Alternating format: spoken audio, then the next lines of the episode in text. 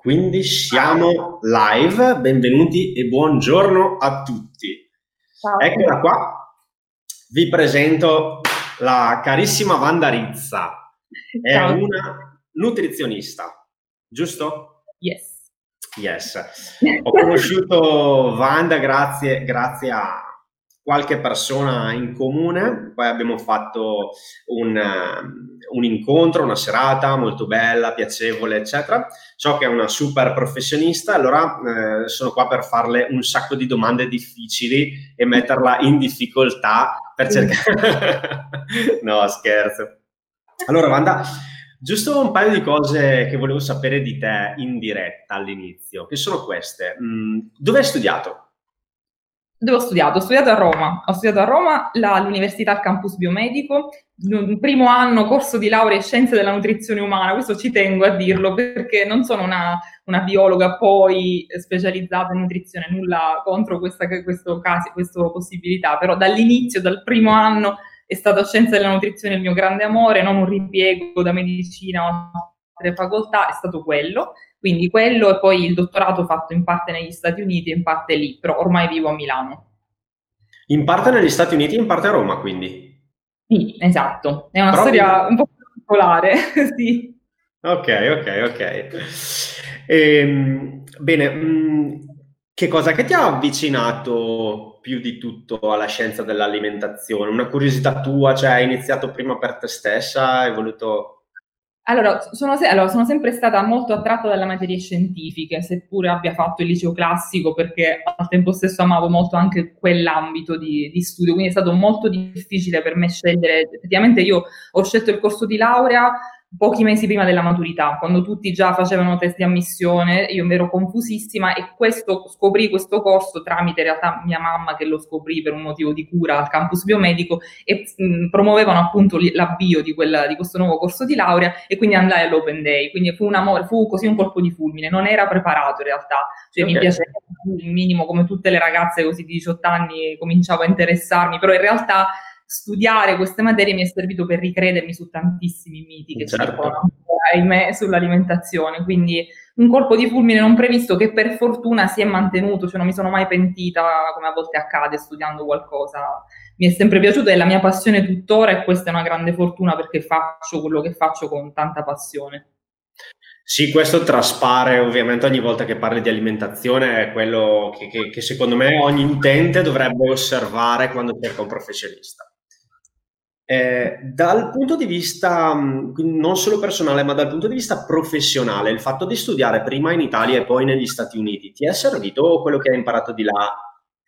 Simone, qua rischio di parlare per un'ora e mezza da sola. Allora, devo dire assolutamente sì. Io, come, come vedi, sono tornata, amo la mia terra, amo, amo vivere e lavorare in Italia però devo tutto a quel primo anno a St. Louis presso la Washington University con poi dei richiami fino all'anno scorso, ho passato due mesi bellissimi, ma anche dal punto di vista formativo a Seattle e quindi devo tantissimo alla formazione oltreoceano, nel mio caso negli Stati Uniti, ma non per forza, perché lì è vero che gli Stati Uniti sono una terra ecco, di, di grandi contrasti, però in, in ambito di nutrizione, voglio parlare solo di quello, loro sono... Mh, dieci passi avanti a noi, tant'è che tante cose che poi arrivano in Italia lì sono partite, sono ben radicate da qualche anno prima, esempio il digiuno di cui parlavamo prima io e te e che sai bene essere una mia grande passione. Quindi quell'anno di dottorato mi è servito tantissimo sia da un punto di vista di formazione, oltre che ovviamente di esperienza di vita, e anche per capire quello che quando ce lo fanno studiare o anche mh, cercano, insomma, tutti parlano di studi clinici, no? di dati,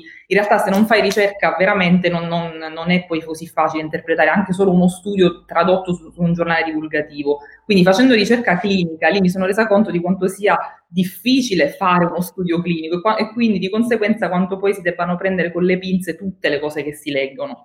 Eh, infatti. Poi, sì, sì, sì, quindi sono serviti tantissimo quegli anni lì e ovviamente poi è sempre giusto aggiornarsi, quindi non è soltanto un discorso di essere lì fisicamente, perché quando a volte mi chiedono mi consigli un libro da leggere, io non riesco a cioè no, sono sempre eh, lì gli autori che, a cui faccio riferimento, sono vari nomi di autori americani, ma non solo, in realtà che, che sono miei, insomma, le mie fonti di ispirazione. Certo.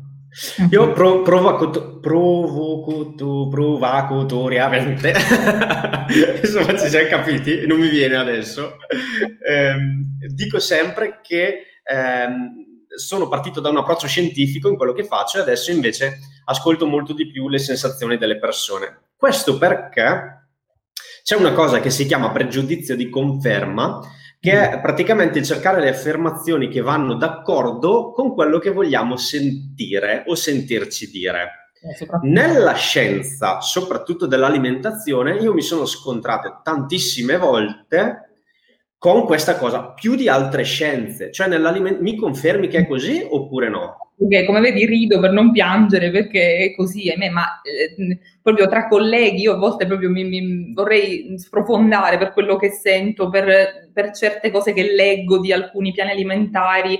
Eh, sì, cioè, purtroppo si dice tutto il contrario di tutto in giro, quindi l'utente che ormai è informatissimo, vuoi per passione, vuoi per disponibilità di informazioni online, si confonde. Quindi quando viene una persona in studio, tu gli dici una cosa, che so, sulle uova, sull'integratore X, su come allenarsi, quando, come, perché ti guarda, cioè io sapevo l'esatto contrario, cioè lì capisci bene che poi devi difendere la tua tesi, devi saperlo spiegare.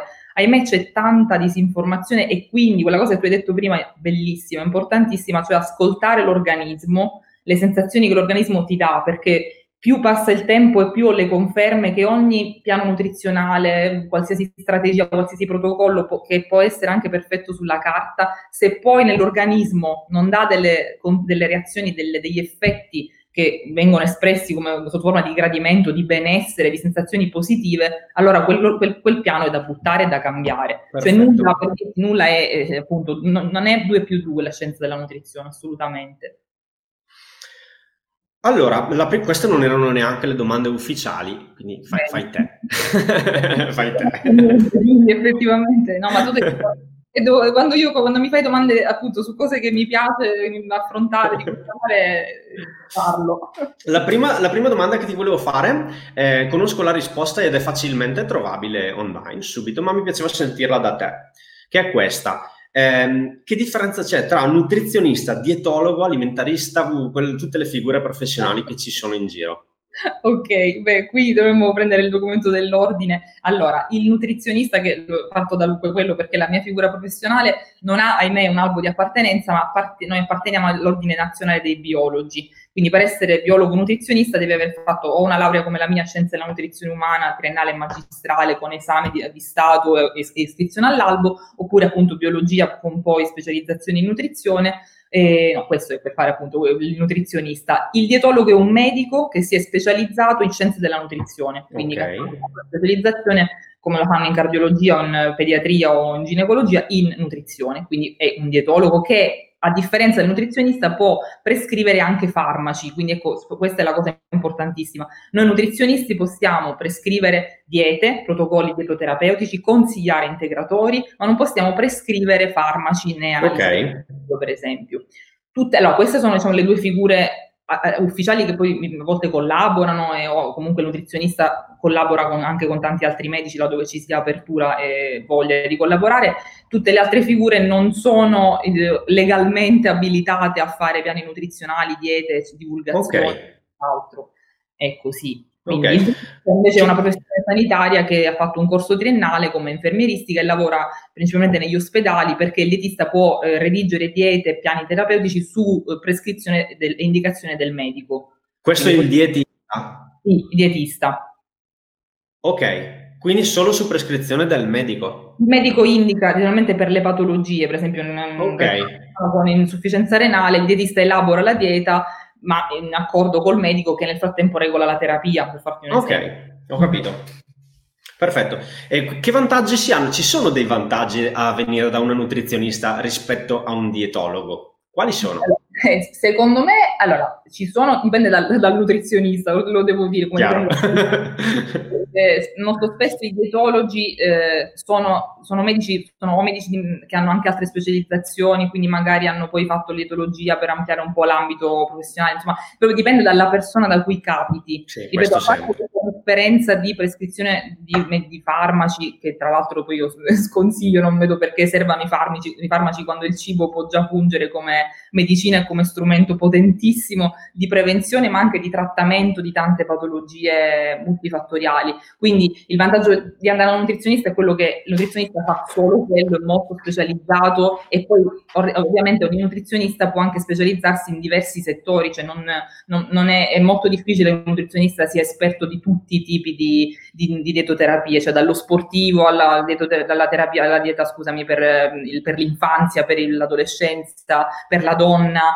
ormai c'è sempre più specializzazione, quindi non dico che tutti dobbiamo saper fare tutto, magari avere dei punti forti. Eh, certo e quindi anche in base a questo c'è quello che è specializzato nei regimi vegetariani, chi con il, appunto il digiuno e altre cose, quindi certo. dipende dal discorso di, di persona e anche di, di, di, cosa ha bisogno l'utente, il paziente. Chiaro, chiaro, mm. E navigando nel tuo sito internet ho visto che tu ti descrivi come un'esperta di nutrizione funzionale. Eh, mi puoi spiegare che cosa vuol dire esattamente? Giustissima domanda perché appunto questo aggettivo non è stato messo lì per eh, così da, darmi un tono assolutamente o, o usare una cosa eh, che non c'era in giro, ormai tra l'altro si parla in realtà sempre di più di medicina funzionale o integrata e di nutrizione appunto funzionale che è una branca poi della medicina funzionale. Questo aggettivo serve a indicare un approccio più olistico nei confronti appunto della persona, del paziente, non soltanto una nutrizionista che fa l'etoterapia, fa i calcoli, calorie e quant'altro per dimagrire o comunque qualsiasi, altra, qualsiasi altro obiettivo. La nutrizione funzionale quindi ha una, un campo di applicazione più esteso, se vogliamo, non soltanto alla, per la persona sana, ma per tantissime appunto patologie. E tra queste soprattutto le patologie appunto funzionali, cioè quando una malattia non è organica, non c'è una diagnosi con criteri diagnostici conclamati per cui c'è la terapia X, la, la, l'esame, il valore, eccetera, ma c'è una visione tal- mh, diversa, per, farti, per far forse un, un esempio molto, molto mh, esplicativo è questo. Eh, I valori del colesterolo o, della, o, di qualsiasi ormone, ormoni tiroidei, sulle analisi del sangue. Se per la medicina convenzionale c'è un range più largo generalmente. Per la medicina funzionale questo range di valori è diverso perché si, si, riferisce a valori ottimali, cioè l'approccio della medicina e della nutrizione funzionale, quella, quello che ha lo scopo di ottimizzare la salute e il benessere della persona su tutti i livelli. Quindi non, non, gli basta far sì che il valore, nel caso dell'esempio delle analisi, rientri nel range e sparisca l'asterisco, ma vuole puntare a un'ottimizzazione più, più, più, più fine, più raffinata, così come appunto tiene molto conto di quelli che sono eh, i sintomi della persona, le sensazioni, cose che non sono diagnosticabili con strumenti, analisi, test vari ed eventuali. Quindi certo. è questa direzione funzionale ed è una cosa che indovina dove nasce, nasce negli Stati Uniti la functional medicine, ci sono istituti di fun- functional medicine riconosciuti che rilasciano certificazioni e tanto altro che però in Italia non valgono niente praticamente. Quindi è più individualizzata come approccio mm-hmm. sicuramente e anche ovviamente funzionale, cioè in funzione dello stile di vita e di cosa uno fa. Esattamente. No? Esattamente, sì, sì. Quindi una personalizzazione, diciamo, in base all'individuo e all'ambiente o comunque alle, agli stressor o al suo tipo di attività. Certamente, tra l'altro implica, sottintende anche il coinvolgimento non solo del cibo nel trattamento, ma anche di integratori specifici e eh, gestione di quelli che sono tutti gli altri fattori coinvolti, quindi qualità del sonno, funzione intestinale, gestione dello stress, tutti questi aspetti che fino a poco tempo fa il nutrizionista non, non affrontava. Invece okay entrano nella nutrizione funzionale e nella medicina integrata ovviamente a monte. Ok, questa è una bella differenza, è inter- molto interessante, molto moderno come approccio e soprattutto secondo me è, è funzionale. Ascolta, ti chiedo adesso di farmi una... Forse questa è una domanda difficile, volevo metterti in difficoltà senza dirtelo prima. Sei un po' agitata? No, ti chiedo di eh, darmi una classifica delle prime tre cose in ordine di importanza di un'alimentazione sana o efficace. Cioè, secondo te, perché io so cosa mi rispondi, perché penso di saperlo, me le sono scritte, voglio vedere se ho ragione. Cioè, ci sono cose importanti, cose meno importanti. Per un'alimentazione equilibrata, sana, quali sono le prime tre?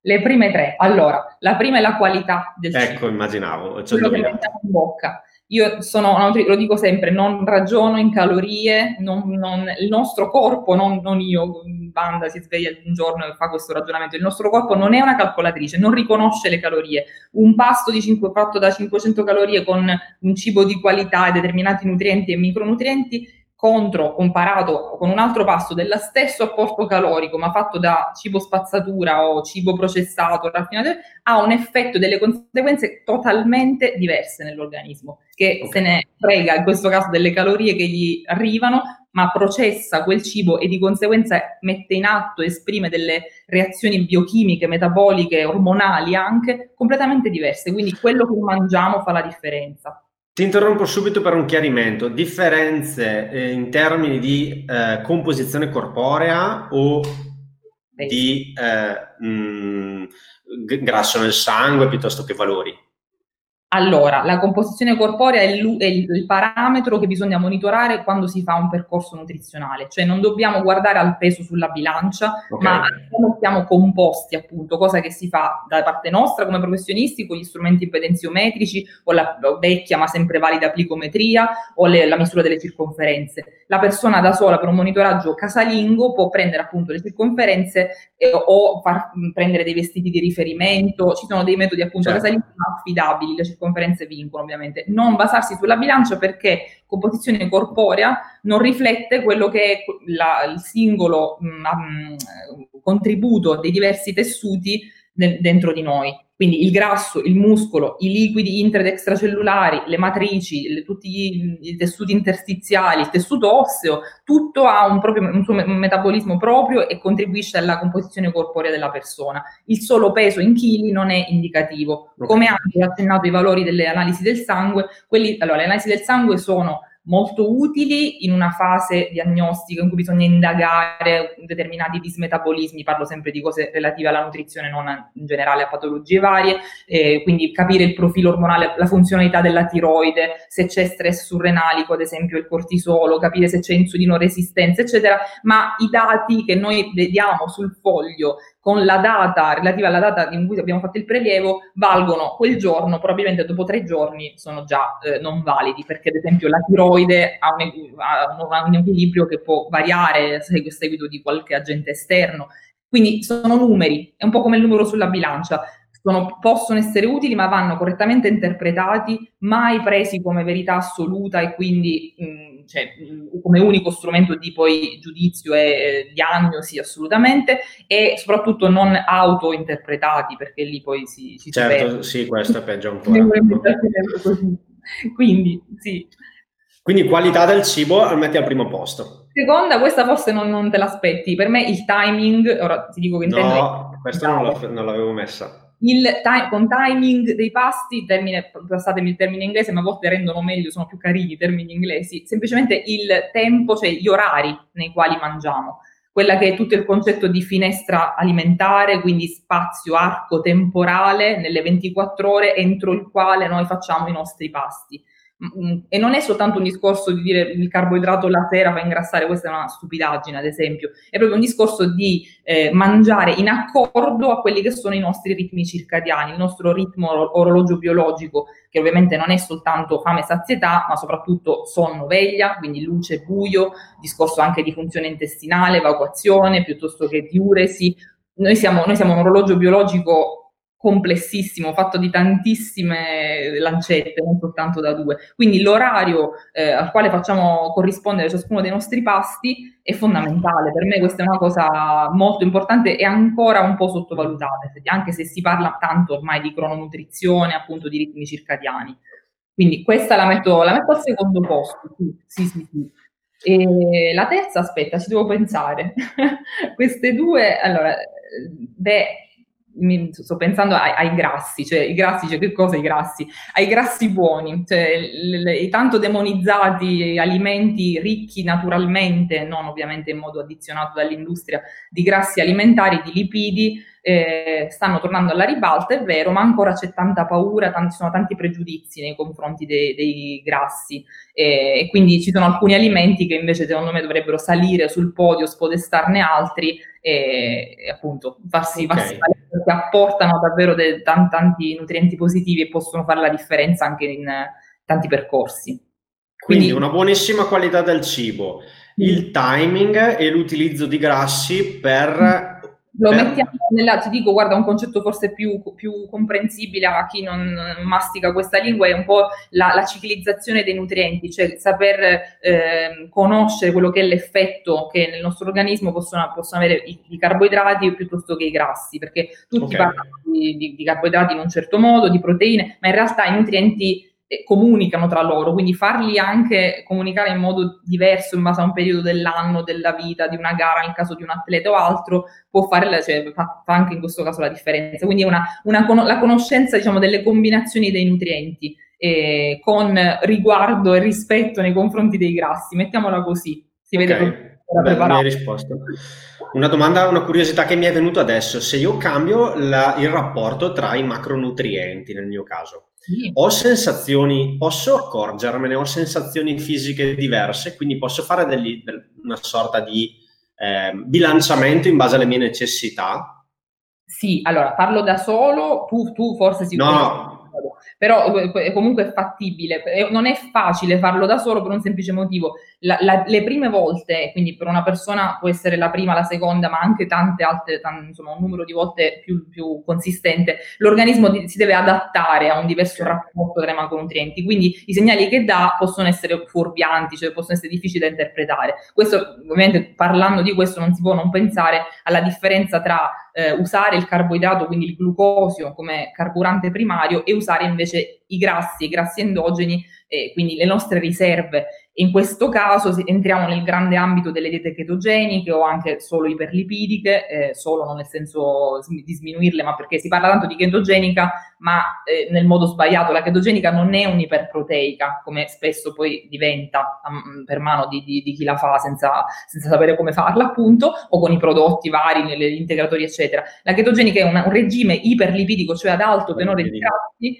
in cui l'organismo, cioè grazie al quale l'organismo diventa proprio capace di ossidare, bruciare, usiamo il termine divulgativo, questi grassi a partire dall'interno, quindi va a grassi come carburante. E allora lì certo, certo. che senti la differenza quando passi dal, dall'utilizzo principale primario dei carboidrati a quello dei grassi, è uno switch metabolico profondo, per cui alcuni organismi lo reggono benissimo, diventano subito, si dice keto adapted, cioè adattati alla chetosi metabolica, altri invece fanno fatica per giorni, per hanno mal di testa o, o fanno proprio fatica a entrare e mantenere la chetosi.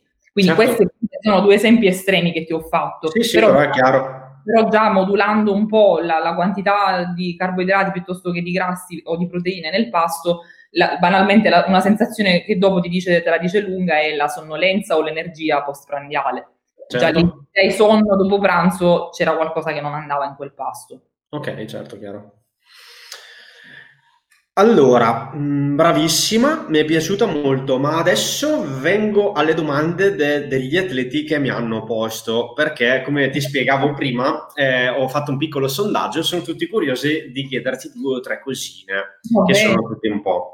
La prima è questa, c'è, c'è tanta confusione e tante opinioni riguardo all'allenamento a digiuno. Mm. Ok.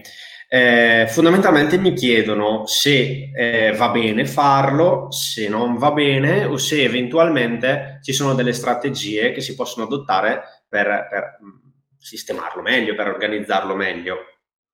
Argomento interessantissimo allora, io non sono una, una, super atleta come tutti quelli che tu hai intervistato e che, e che segui, però nel mio piccolo, nel mio essere una seconda, si chiamano amatoriali, non si chiamano, in, nel mio piccolo io mi alleno a digiuno, ma da anni, in un modo naturale, non perché ho iniziato a farlo dopo aver studiato queste, queste cose. E allora, le, naturalmente, prima grande distinzione, dipende dall'allenamento di cui stiamo parlando. Bravissima, ok, infatti volevo farlo io, ma questo è fondamentale. Ho fatto un allenamento di che tipo, quindi che intensità, che durata, e anche che tipo c'è un allenamento di resistenza, di forza, di carico, un hit, uno sprint. Esatto. Dipende proprio da, da questa è la cosa primaria. L'orario è un altro determinante perché uh, naturalmente allenarsi al mattino si intende a digiuno, però siccome ormai c'è anche chi fa digiuno intermittente e magari fa il primo passo della giornata alle 2 di pomeriggio, potrebbe anche significare che quella persona mi chiede mi posso allenare a digiuno a mezzogiorno quando sono in uno stato di digiuno effettivo dal giorno prima, là già è un po' diverso. Quindi tipo di allenamento, orario in cui ci si allena e si vuole mangiare,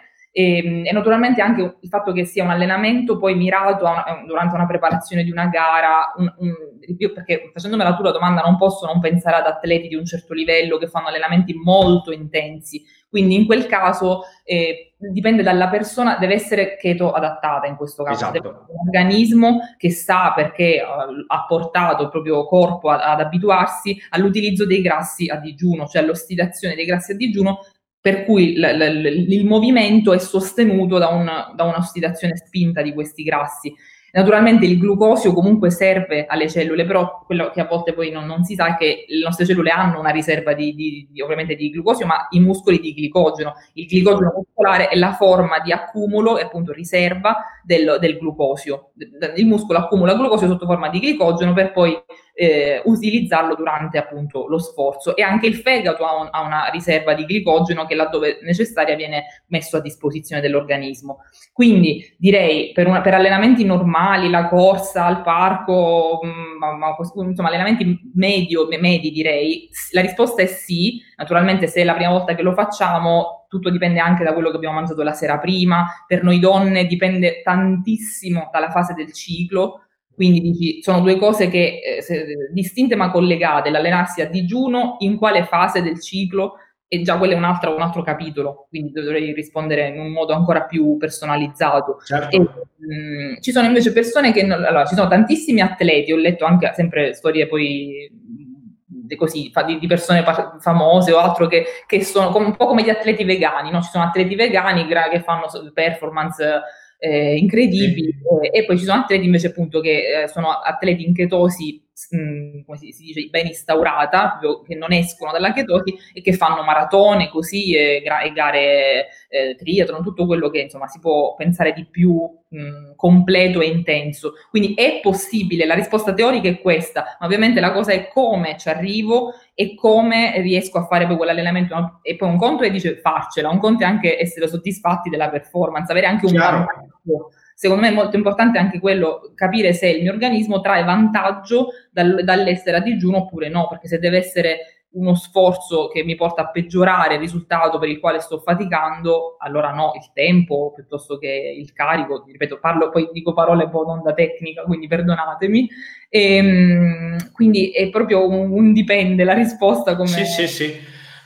Sono d'accordo con te quando chiedono a me eh, senza volersi far seguire, così la risposta che do più o meno è la stessa, cioè dipende. Ci sono persone che io ho visto sono estremamente adattate perché mm-hmm. lo fanno da sempre e mi baso su, sui numeri, sulle potenze che riescono ad esprimere a digiuno. Se vedo che riescono comunque ad arrivare al target, per esempio, di potenza richiesto dall'allenamento, eh, perché no? Nel senso, glielo, glielo faccio fare.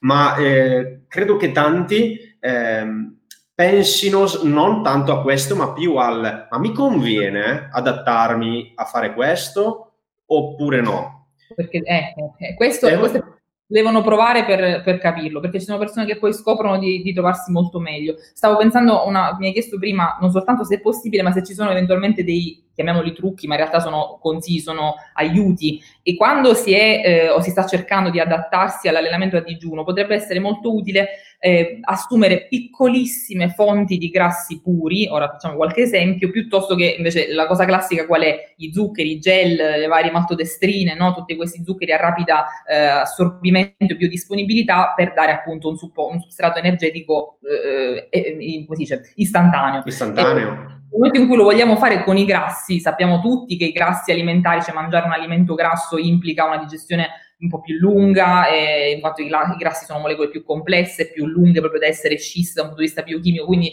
non posso dire la persona mangia una, una cosa grassa, però ci sono delle, delle eccezioni e tra queste ad esempio c'è l'olio di cocco oppure l'integratore di MCT, che è praticamente il, l'ingrediente poi primario anche del cocco, questo MCT sta per Medium Chain Triglycerides, cioè i trigliceridi a catena media, che sono dei lipidi grassi molto particolari, in quanto non sono come tutti gli altri lipidi, ehm, acidi grassi, insomma gli omega 3, vari, le varie molecole lipidi che troviamo negli alimenti e quindi bypassano tutto, metab- tutto l'assorbimento e la metabolizzazione che avviene attraverso l'intestino, prima l'intestino, poi i chilomicroni, il fegato, eccetera, eccetera, e vanno quindi hanno questo grandissimo vantaggio di non attivare la digestione, quindi un atleta che si sta allenando, che ha digiuno, che tutto vuol fare tranne che attivare l'intestino e il fegato, è un ottimo, eh, proprio, e poi ne basta pochissimo, è un ottimo integratore, chiamiamolo, ma è comunque una cosa naturale, un cibo in realtà, un ingrediente presente appunto in pochi alimenti, in piccole tracce anche nella massa amara di cacao, per esempio, e, e quindi ti dicevo, vanno direttamente al mitocondrio, ai mitocondri delle cellule, comprese quelle muscolari, e sappiamo che i mitocondri sono le centrali proprio energetiche delle nostre cellule, cioè laddove viene, avviene proprio l'ossidazione di, per, per, poi dare energia. Quindi un, potrebbe essere già questa una cosa certo. da fare per esempio. Poi c'è chi invece si basa sugli aminoacidi essenziali, e allora lì già è un discorso un po' diverso, perché se è vero che, che sono a digiuno da un punto di vista di eh, masticazione di cibo vero, piuttosto che assunzione di zuccheri o, o alimenti complessi, ma sto assumendo soltanto aminoacidi essenziali i noti BCAA in base alle varie ramificazioni o, o, anche forse credo i più usati oggi EAA, cioè gli aminoacidi essenziali, allora quelli è vero che mantengono lo stato di digiuno, eh, però già l'attivazione, diciamo che l'aminoacido, quindi componente della proteina, attiva delle vie biochimiche completamente diverse da quelle attivate dai grassi, così come da quelle dei carboidrati. Tra l'altro qui c'è una distinzione fondamentale da fare. Noi stiamo parlando di digiuno nell'atleta. Lo scopo del digiuno nell'atleta non è quello di chi fa il digiuno, per esempio, per la longevità o la prevenzione. O eh, questa è l'altra domanda. ok, fermo perché vedi l'argomento. no, chiaro, eh, lo scopo è diverso, il perché è diverso e quindi cambia la strategia e ovviamente cambia anche come fare un determinato, un, come adottare un comportamento, assolutamente. Eh, quindi sì, dipende fondamentalmente, il digiuno dipende assolutamente. Infatti il, il, ho scritto, sottolineato nelle mie domande, il digiuno divide le masse, perché proprio c'è chi dice sì, no.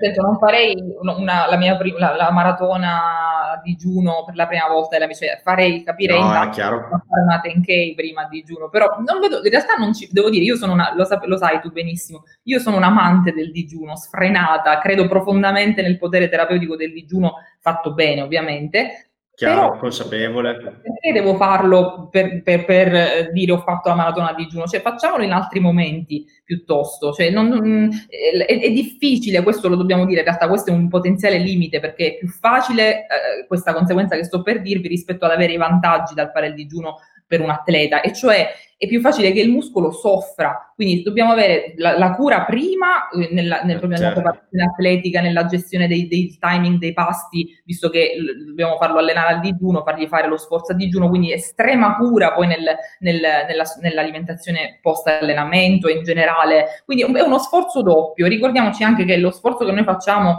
non è soltanto in termini di, di cibo, ma è anche mentale. Quindi la, come la nostra mente vive, la, cioè, come portiamo l'organismo ad approcciarsi al cibo, al pasto, influenza moltissimo anche tutto l'assetto endocrino che a sua volta influenza la performance. Ricordiamoci che vengono chiamati in causa ormoni come il cortisolo, l'adrenalina, la noradrenalina, tutto, l'aspetto catecolaminico, ma eh, l'insulina, cioè tutti questi ormoni nel momento dello sforzo, della preparazione di una gara, di, di, di, eh, gli atleti sanno benissimo cioè, come, che, che, importanza hanno, come ce l'ha il certo. sonno, certo. quindi, quindi diciamo che digiuno è aggiungere carne sul fuoco, poi magari, ripeto, una persona sperimenta e scopre di trarne vantaggio, benissimo, però non partire ecco, con l'idea di, di farlo per forza perché va di moda o perché il certo. compagno di squadra lo fa e allora va bene per tutti, no. E da personalizzare a maggior ragione per gli atleti, senz'altro, sì. Chiaro. Un'altra domanda che mi è stata posta riguarda le fibre. Eh, in mm. generale sappiamo che le fibre comunque eh, funzionano, servono, fanno bene perché comunque eh, rallentano un pochino il tempo, cioè non il tempo di gestione, ma tu mi insegni l'indice glicemico se non sbaglio. Comunque, okay.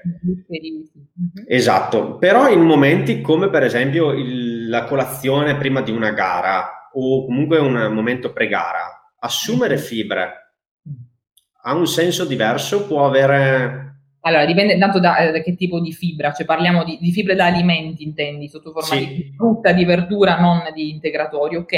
Allora, eh, naturalmente la, la, prima cosa da, da, considerare è la funzione intestinale di quella persona, di quell'intestino. È un intestino che digerisce bene, non, so, non, non risente insomma appunto di una presenza più o meno consistente di fibre, poi fibre che fibre, solubili, insolubili, combinate con che cosa? Isolate, eh, assunte con, sotto forma di alimento crudo piuttosto che cotto. Naturalmente eh, quello che, che mangiamo eh, non ha lo stesso destino metabolico se è cotto in un modo diverso e se è abbinato ad alimenti di altra natura, quindi proteine, grassi e carboidrati. Quindi la complessità del pasto va sempre considerata. In realtà per, per una gara, in un momento come la colazione, o in generale insomma, l'allenamento, non è indispensabile assumere fibre, anzi potrebbe essere più un discomfort eh, perché potrebbe infatti. Promuovere la motilità intestinale, quindi dicevo, dipende proprio dalla funzione intestinale di partenza. Se la persona ha una regolarità per cui l'evacuazione avviene comunque al mattino a prescindere dalla colazione, allora mangiare il frutto potrebbe non dargli nessun tipo di, di problema.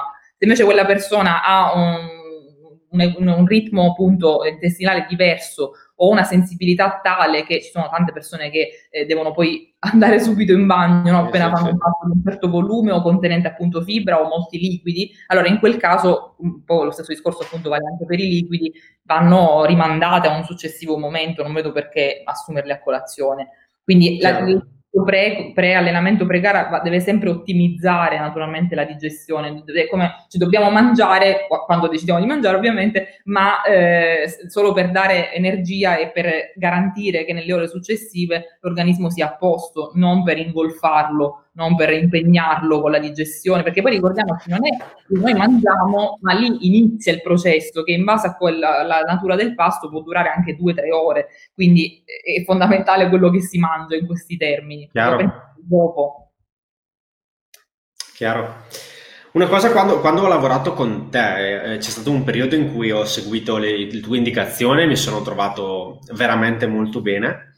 Eh, una cosa che, di te che mi ha colpito perché non mh, era nei miei standard è l'utilizzo di alcuni integratori, nel senso che io ho sempre mh, un po' per etica mia, eh, perché comunque c'è un abuso di integratori negli sportivi incredibile.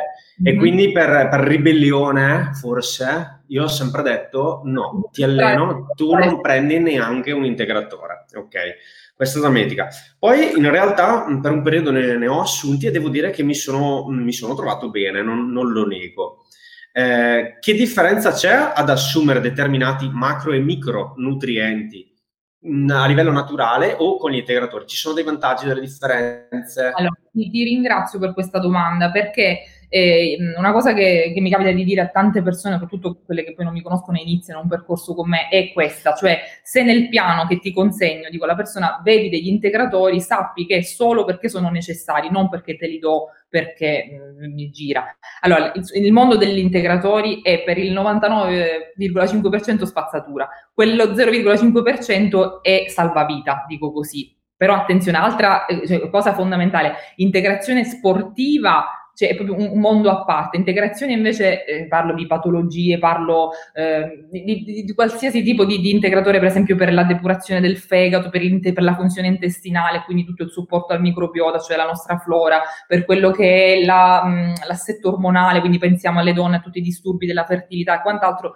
Tu, cioè, ogni sfera, ogni eh, ambito può giovare dell'utilizzo sinergico, attenzione non sostitutivo, degli integratori con il piano nutrizionale. Io uso, consiglio e credo negli integratori soltanto per appunto essere un supporto al, al piano nutrizionale, alla dieta che si sta seguendo, laddove quella non sia sufficiente ad, a, da sola a garantire quello che ci serve, o soprattutto poi in, una, in fasi spesso, eh, cioè in periodi di tempo ben determinati, limitati, fasi acute nel caso di disturbi e quant'altro. Ci credo nel momento in cui prende l'integratore mi può evitare di assumere il farmaco, esempio banalissimo, il protettore gastrico, l'antiacido. Quelli sono tra i peggiori farmaci, tra i più utilizzati insieme alle statine in, in tutto il mondo, ma c'è tantissimo che si può fare per non prenderli, perché fanno soltanto, cioè peggiorano la situazione, non fanno affatto bene, e di questo sono profondamente convinta, e con gli integratori, soprattutto per chi prende da tanto tempo antiacidi e inibitori, non si può smettere e basta solo con il cibo e con la dieta adatta, non basta perché quei farmaci hanno rovinato le secrezioni naturali del nostro stomaco, quindi prendere degli integratori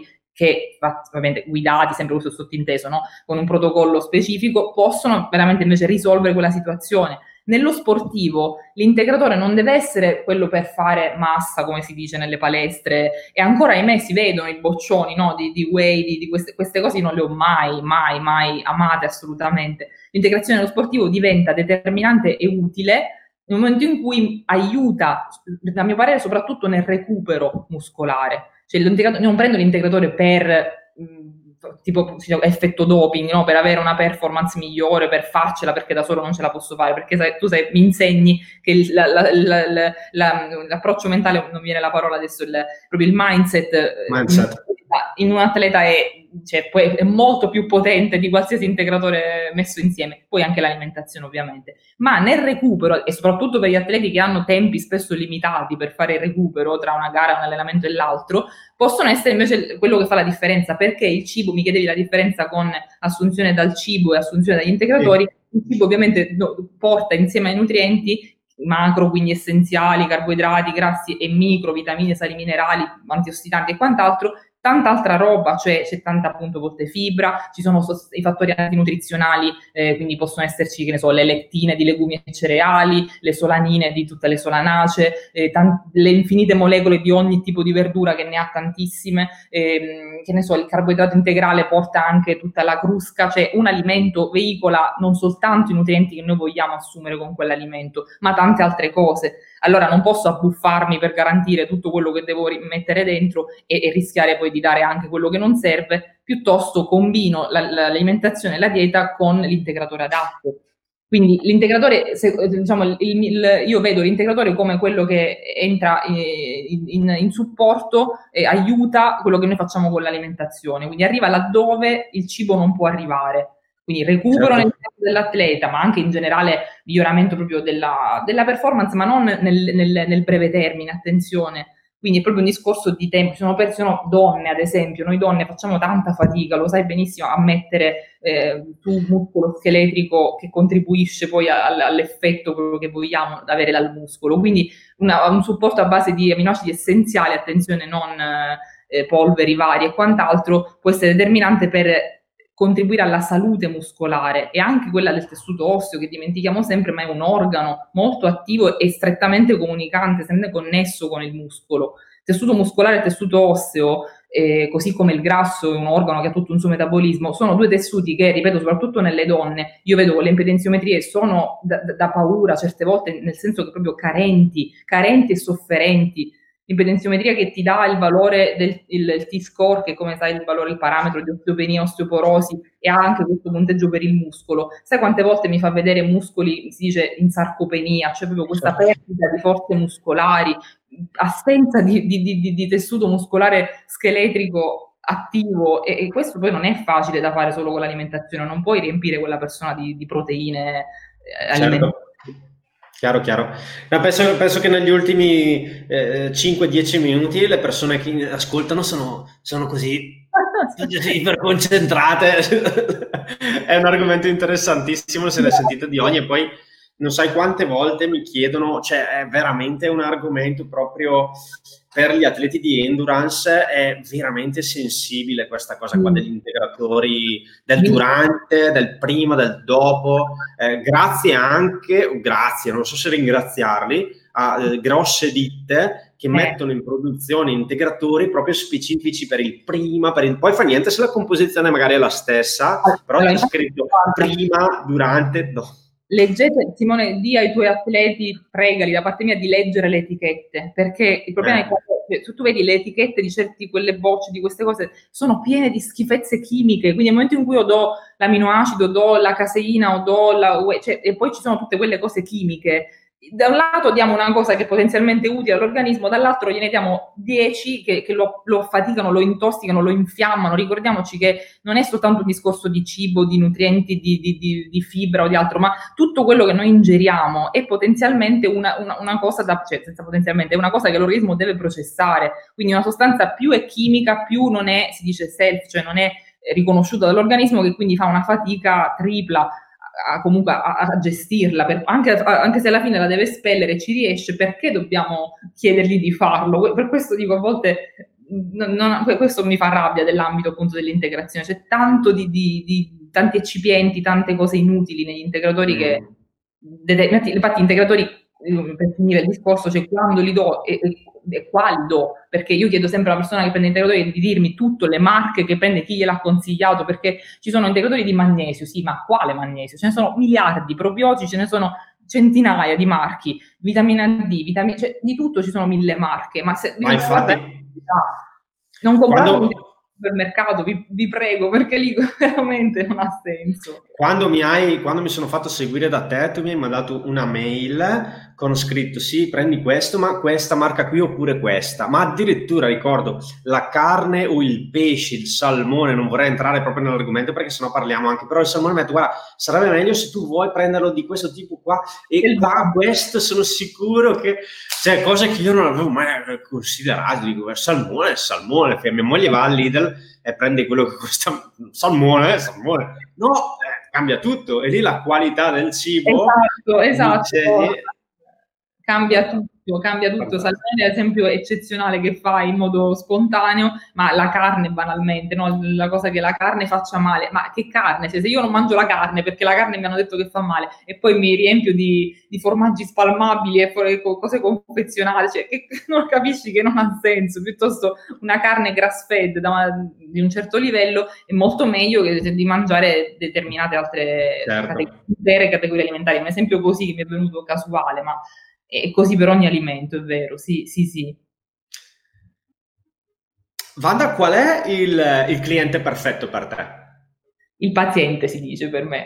Ah, il, il, paziente, però paziente ha una patologia? No, in realtà per me sono tutti pazienti, cioè non ho mai visto i miei appunto pazienti come clienti perché non mi sembra di vendere qualcosa, non, non so, è una cosa... Ok, sì, ho capito cosa intendi. No, troviamo una parola diversa allora, mediamo, perché paziente... Utente, utente, utente, utente, va bene. Perché paziente sì, tu lo vedi con questa accezione diciamo clinica, ma in realtà sono molto contenta di dire che sempre più persone che si rivolgono a me, a noi nutrizionisti, sono anche persone, cioè sono persone sane che lo fanno perché vogliono migliorare la propria dieta e quindi la propria vita, il proprio benessere. E quindi questo è anche molto bello, non si rivolge a noi solo la persona che deve dimagrire, per fortuna non è più soltanto questo il nostro lavoro assolutamente o che ha una malattia. Quindi il mio eh, utente ideale, questa è una domanda veramente difficile perché sapete quelli non ideali, quello ideale è quello che viene con fiducia, con apertura mentale e che appunto si, eh, cioè si mh, come posso dire, il cosiddetto engagement, cioè si, quello che crea con me un rapporto di, di collaborazione, cioè non, un, non, deve essere una, una, una, una dire, un rapporto appunto di io ti pago una cosa, tu mi dai un prodotto, si, le strade si dividono. Quello che mi piace pensare è creare appunto con la persona una sorta di percorso di educazione nutrizionale o comunque nel caso ci fossero delle cose prioritarie per quella persona, risolverle e quindi essere, eh, cioè sentirmi io per questa persona una guida, ma al tempo stesso ricevere anche poi da questa persona, perché mi capita assolutamente di, di, di ricevere tanto, quindi avere un rapporto proprio di dialogo eh, di fiducia reciproca, cioè io mi sento libera di spiegargli perché secondo me quella cosa che sta facendo può essere fatta in un modo diverso e lui si sente libero di dirmi ma guarda forse questa cosa non mi è tanto congeniale, però se gli dico magari prova, lui dopo torna e ti dice sai che forse era vero, stavo, cioè, sto, sto dicendo mm. così nel senso che non c'è un aggettivo, una, deve essere una persona, ripeto, con lei, eh, aperta mentalmente e soprattutto ad, capace di affidarsi, di affidarsi alla, alla, persona a cui si sta rivolgendo, altrimenti non, non inizia bene il percorso ovviamente. Se, e ci sono, ci sono persone chiuse che arrivano giustamente confuse da tutto quello che c'è in giro, oppure con i paraocchi o con dei pregiudizi, come dicevi tu all'inizio, e lì è, è un po' più difficile aprire un dialogo perché devi proprio Certo, mi piace, mi piace un sacco questa cosa qua che ci accomuna, mentre parlavi sorridevo perché ho notato che anche per te uno dei valori fondamentali per lavorare è divertirti. Sì. Cioè se tu hai una persona con la quale hai uno scambio, hai una relazione, allora ti diverti perché ti senti coinvolta e dici, cioè non è più lavoro, perché alla fine, dai, gente che, che fa un lavoro come il nostro, e siamo, amiamo quello che facciamo, non possiamo dire che lavoriamo, dai, non, non noi lavoriamo, insomma. Cioè la gente ci paga per divertirci, diciamo la verità, ci divertiamo.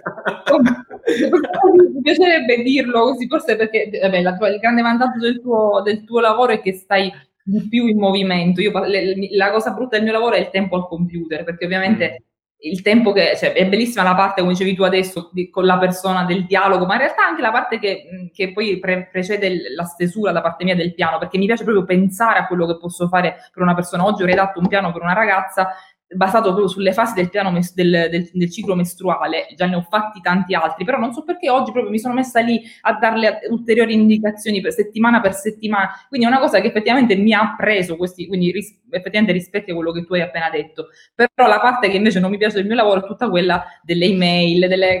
quindi ecco l'utente non ideale è quello che ti manda 45 domande per volta. Eh ma allora adesso però mi provochi, mi provochi, perché allora io ti chiedo la domanda successiva, ma come fai ad avere un dialogo? Come lavori? Come fai a, a, ad avere un rapporto con la persona? Durante, allora, durante, le visite naturalmente ci okay. si parla, ormai anche online, devo dire che è assolutamente una modalità riuscita e per questo ringrazio gli Stati Uniti perché è lì che ho iniziato a lavorare a distanza su Skype in quanto ero fisicamente lì, non potevo fare diversamente e la cosa, se, se, si, se, l'empatia se si crea, si crea anche oltre lo schermo. Vedi noi adesso, io mi, sono veramente a mio agio e, e, questo succede anche con le persone, tant'è che non mi accorgo poi delle volte dell'orario e devo scattare perché ho la consulenza successiva un po' come studio. Quindi l'empatia e il dialogo si creano nel momento in cui io sto parlando. Poi in realtà io spero sempre di far parlare un po' i miei piani nutrizionali per me, perché davvero ci perdo tanto tempo, a volte troppo mi dico perché scrivo la nota in più, scrivo, eh, non so se quella persona mi ha chiesto quanto vino posso, allora le scrivo come nota, quindi cerco di far parlare il mio piano. E, e, poi ovviamente è ovvio che è giusto che ci siano delle domande de, della, de, de, dei confronti, la cosa è era una battuta, però è vero che quando, cioè, per me ovviamente per noi è tempo, il nostro l- lavoro eh, eh, ci vuole tanto tempo per farlo naturalmente, quindi a me piacerebbe poter solo rispondere a tutte le domande di tutti, ma non ho il tempo, altrimenti non lavoro più. Quindi certo. sono persone che lo, cap- che lo, sanno perché sono rispettosissime e lo fanno e quindi accumulano le domande, poi me le fanno al controllo, oppure naturalmente se sono piccole cose ben venga che mi scrivano, non aspettano un mese però invece ci sono persone che, insomma, che a volte oltrepassano un filo questo, questo tempo, questo valore del tempo. Certo. Bello, è super, super interessante. Ehm, ho l'ultima, l'ultima domanda di quelle che mi ero segnato, che eh, forse è la mia preferita. Questa qua, secondo me, non te l'ha mai posta nessuno.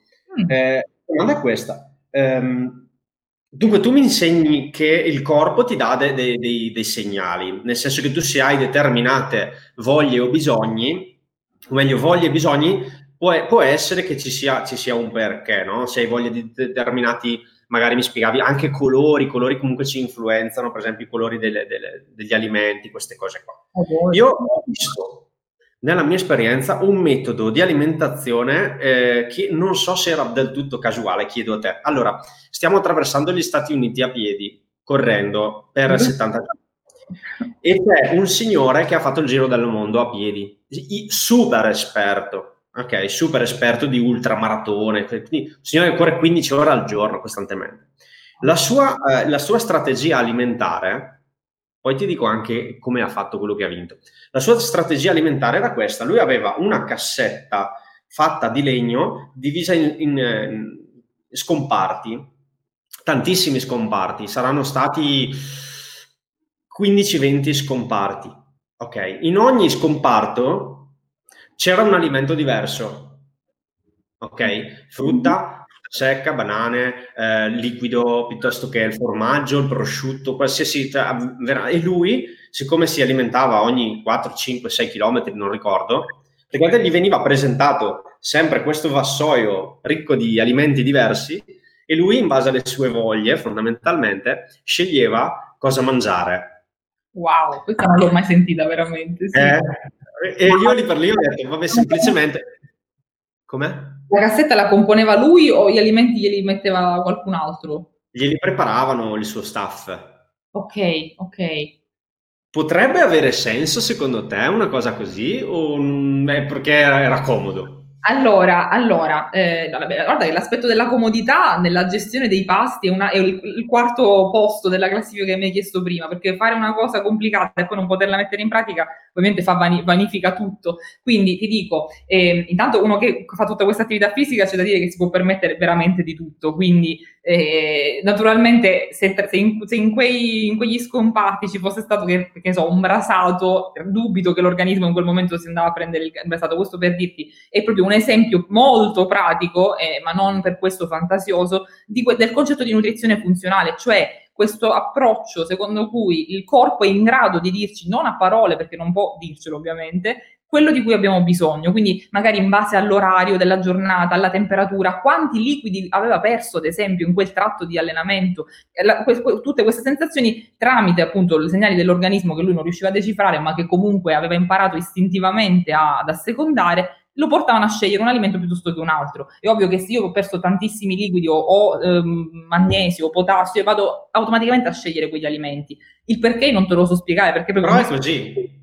Sì, sì, esatto, è così, senz'altro. È proprio, a parte avere una mh, attrazione, una palatabilità genetica per quelli che sono eh, determinati cibi piuttosto che altri, i famosi i cosiddetti gusti, tutti abbiamo dei gusti, chi ama il salato e chi ama invece cioè, i, cosiddetti dipendenti dai dolci, anche se lì più è una cosa genetica, è un problema di come si è mangiato nell'infanzia e non è eh, la, diciamo, il setting migliore, però appunto la preferenza per alcune verdure, per chi ama le verdure amare e chi invece non le ama per niente, chi ama il pesce, chi non riesce a tollerarlo, è tutto assolutamente una, cioè, vero, non sono fantasie o fisse, fissime delle persone.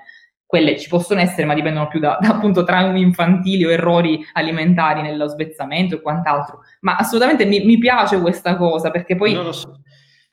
Eh, eh cioè, vedi, ti, dice, ti, ti, sfata tutti i vari calcoli di, di, di miliardi di, Insomma, no, ti, ti, chiedo perché adesso in questo periodo tanti stanno eh, inventandosi qualcosa di, di, di, estremo perché non ci sono gare e un po' per mettersi alla prova, un po' per anche oggettivamente coinvolgere un po' gli sponsor e far parlare, perché no, io lo appoggio anche questa cosa qua.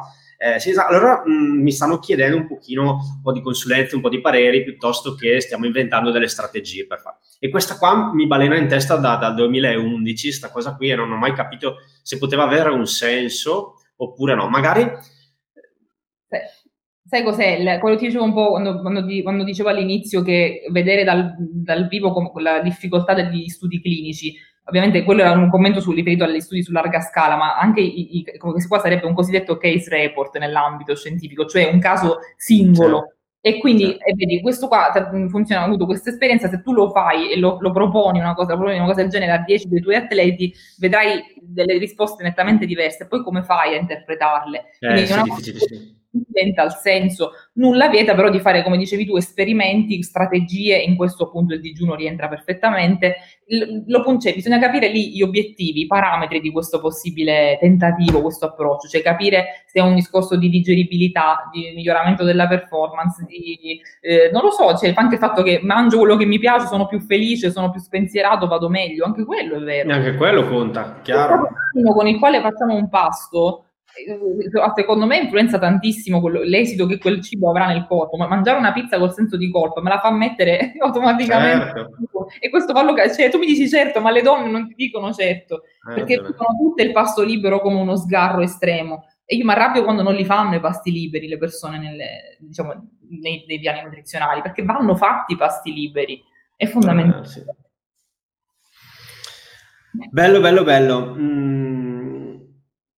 ti terrei, ti terrei, qua veramente ore a parlare, è super, super, interessante perché io non amo assolutamente, non è una novità per chi mi conosce, non amo l'argomento nutrizione, alimentazione, non è fra le mie corde, mi piacciono altre cose, infatti delego quando mi chiedono, quando c'è bisogno, però parlare con persone eh, appassionate appassiona, quando ti emozioni, emozioni gli altri e se c'è una cosa che ho capito dal mio lavoro è che per farlo bene ti devi divertire perché ti emozioni e se ti emozioni, emozioni le altre persone che prendono passione per quello che fai.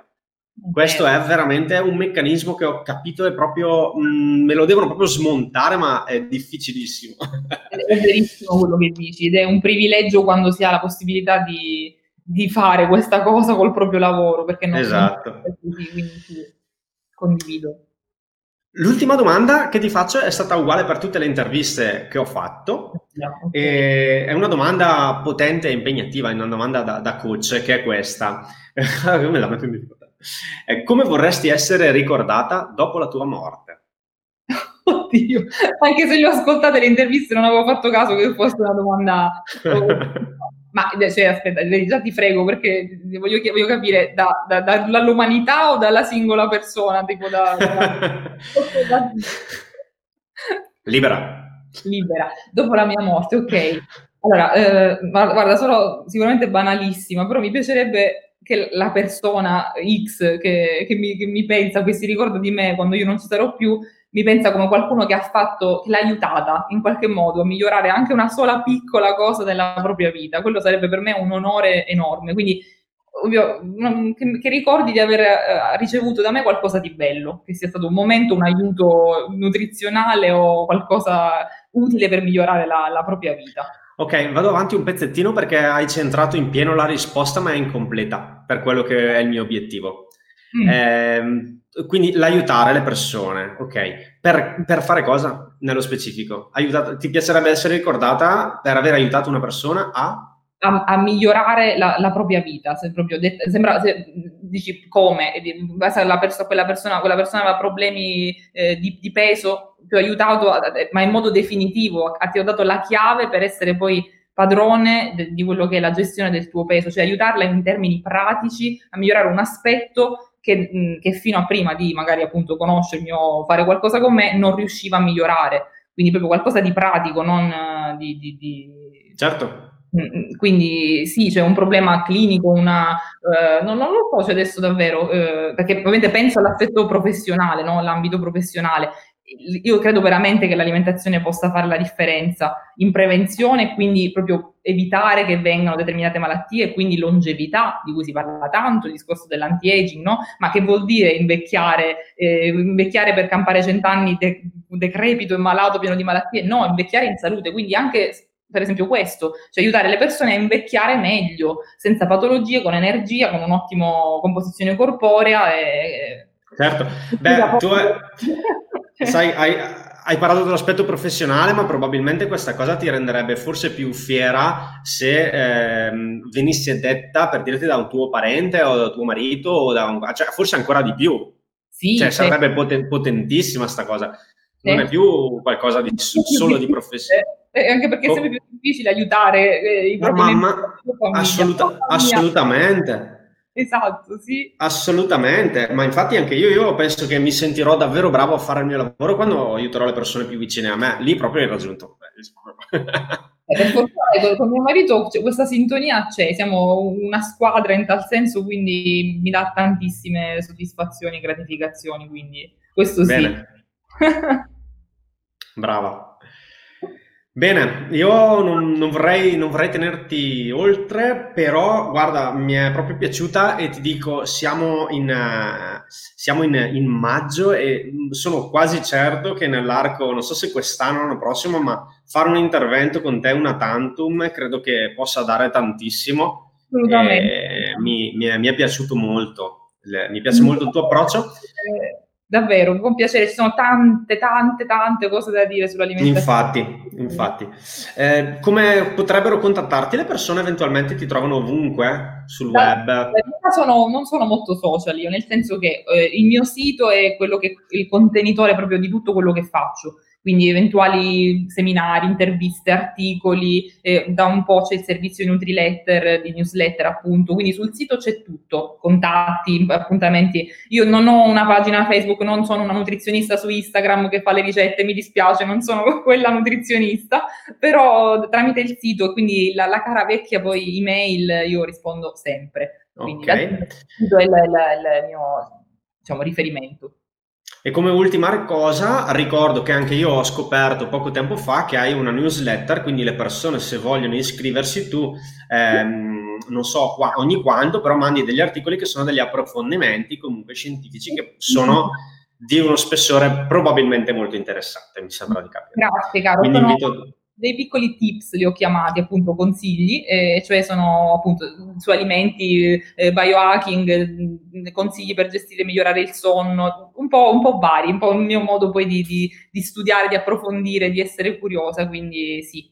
È proprio, la, la, mando ogni, non c'è una cadenza fissa, anche lì non è una regola, quindi ogni due settimane in media, non in certo. caso delle, con lo, con, no, no.